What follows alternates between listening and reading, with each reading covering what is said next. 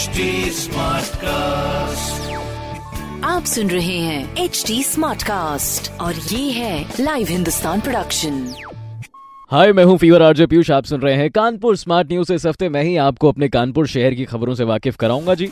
तो आइए शुरू करते हैं और सबसे पहली खबर उनके लिए आ रही है जो आईटीआर भरते हैं एग्जैक्टली exactly. 2020 से लेकर 21 तक की आईटीआर अभी तक आपने अगर नहीं भरी है तो भर दीजिए, जिसकी पहली आखिरी डेट थी 31 जुलाई 2021 जो कोरोना के हालात को देखते हुए बढ़ा दी गई थी और अब आखिरी डेट हो गई है 2020 से लेकर 21 तक के आईटीआर की 31 मार्च 2022 तो प्लीज़ ज़रूर इसको अपना टाइम से कर लें। अगर टाइम से आप नहीं करेंगे 31 मार्च के बाद आईटीआर भरने की कोशिश करेंगे तो पोर्टल तो बंद होंगे होंगे।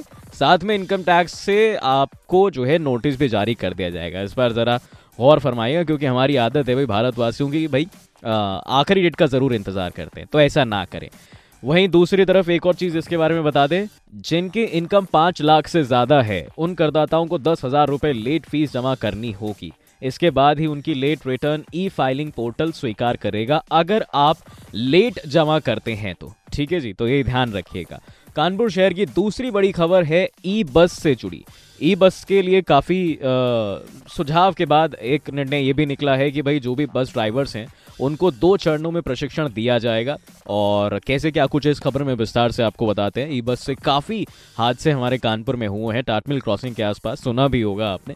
तो ऐसे में प्रशासन ने ये निर्णय लिया है कि भाई जो भी बस ड्राइवर्स हैं, उनको दो चरणों में प्रशिक्षण दिया जाएगा। सबसे पहले चरण में तो रोडवेज़ के प्रशिक्षण संस्थान में तकरीबन सात दिन का प्रशिक्षण दिया जाएगा। टेस्ट में सफल होने वाले जो भी ड्राइवर्स होंगे, उन्हें Kanpur city transport company limited आठ दिन का प्रशिक्षण देगी और तकरीबन पंद्रह दिन के प्रशिक्षण के बाद बस ड्राइवर्स को ट्रायल पर भी भेजा जाएगा। ई बस चला रहे चालकों के साथ वो रूट पर भी जाएँगे। पूरी तरह से संतुष्ट हो जाने के बाद उनको ई बस का जो है आ, मामला सौंपा जाएगा कि भाई आप जो है अब ई बस चलाने के लिए बिल्कुल योग्य है तो चलाइए। वैसे एक चीज़ और है कि हमारे कानपुर में दिसंबर में ई बसों का परिचालन शुरू किया गया था और जनवरी तक आठ रूटों पर तकरीबन साठ ई बसें चलने भी लगी थी। प्रतिदिन पंद्रह हज़ार यात्री तकरीबन जो है ई बस सेवा का लाभ उठा रहे थे। और अब हाल ये है कि अगर बाइक से भी कोई बराबर में से निकलता है ई बस के तो सोशल डिस्टेंसिंग बना लेते हैं। कानपुर शहर की तीसरी बड़ी खबर है कि भाई दिल्ली और मुंबई की तर्ज पर अब कानपुर शहर में होंगे इंडोर क्रिकेट मैच। एग्जैक्टली शहर के क्रिकेटरों को बेहतर मंच देने की मंशा से शहर में दिल्ली, मुंबई की तरह अब पहली इंडोर क्रिकेट अकेडमी की शुरुआत की जाने वाली है। इसमें खिलाड़ी हर मौसम में अभ्यास कर सकेंगे, चाहे बारिश हो, धूप हो, ठंड ठंड हो, कुछ भी हो, हर मौसम में आप यहाँ पे अभ्यास जो है कर सकेंगे। जितने भी खिलाड़ी इस वक्त मुझे सुन रहे हैं, उनके लिए बड़ी खुशखबरी है। विदेशी खिलाड़ियों की तरह शहर के जूनियर और युवा क्रिकेटरों की प्रतिभा को पहचान दिलाने के लिए चमनगंज में इंडोर क्रिकेट एकेडमी की ये शुरुआत की गई है।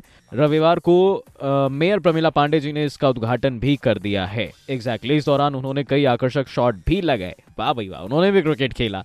तो ऐसा कुछ मामला जो है शहर के क्रिकेटरों को आगे बढ़ाने के लिए सराहनीय कदम लिया जा रहा है। बाकी कानपुर शहर की चौथी बड़ी खबर है कि भाई गर्मी आते ही गर्मी का पारा भी बढ़ने लगा है। यूपी में तकरीबन छह डिग्री से उछाल मारा है टेम्परेचर ने गर्मी के। एग्जैक्टली exactly, और हमारे कानपुर में भी गर्मी बढ़ने के आसार पूरे पूरे हैं। दिन में अगर आप निकल जाएँ तो आपको जो है बहुत तेज़ी से गर्मी लगने वाली है गुरु आजकल। Exactly exactly. तकरीबन 42 डिग्री के आसपास भी टेम्परेचर पहुंचेगा ऐसा मौसम विभाग का कहना है। और आगे लू भी चल सकती हैं। तो बच के रहें भैया मौसम जो बदल रहा है ऐसे में जुकाम बुखार ये सब आ, बहुत मामूली चीज़ें हो गई हैं मामूली बीमारी हो गई है हो ही जाती है। तो ख्याल अपना ज़रूर रखें।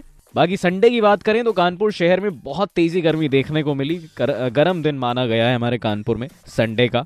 मौसम विभाग के मुताबिक जो है कानपुर में अभी फ़िलहाल हवा दो से तीन किलोमीटर प्रति घंटे की रफ्तार से चल रही है, लेकिन आगे जो है बहुत तेज़ी से चलेगी। और लू का ये है मामला कि भाई मार्च के अंत में शुरू हो जाएगी, यानी अप्रैल की शुरुआत में आपको लू कानपुर में मिल जाएगी। बच के रहिएगा।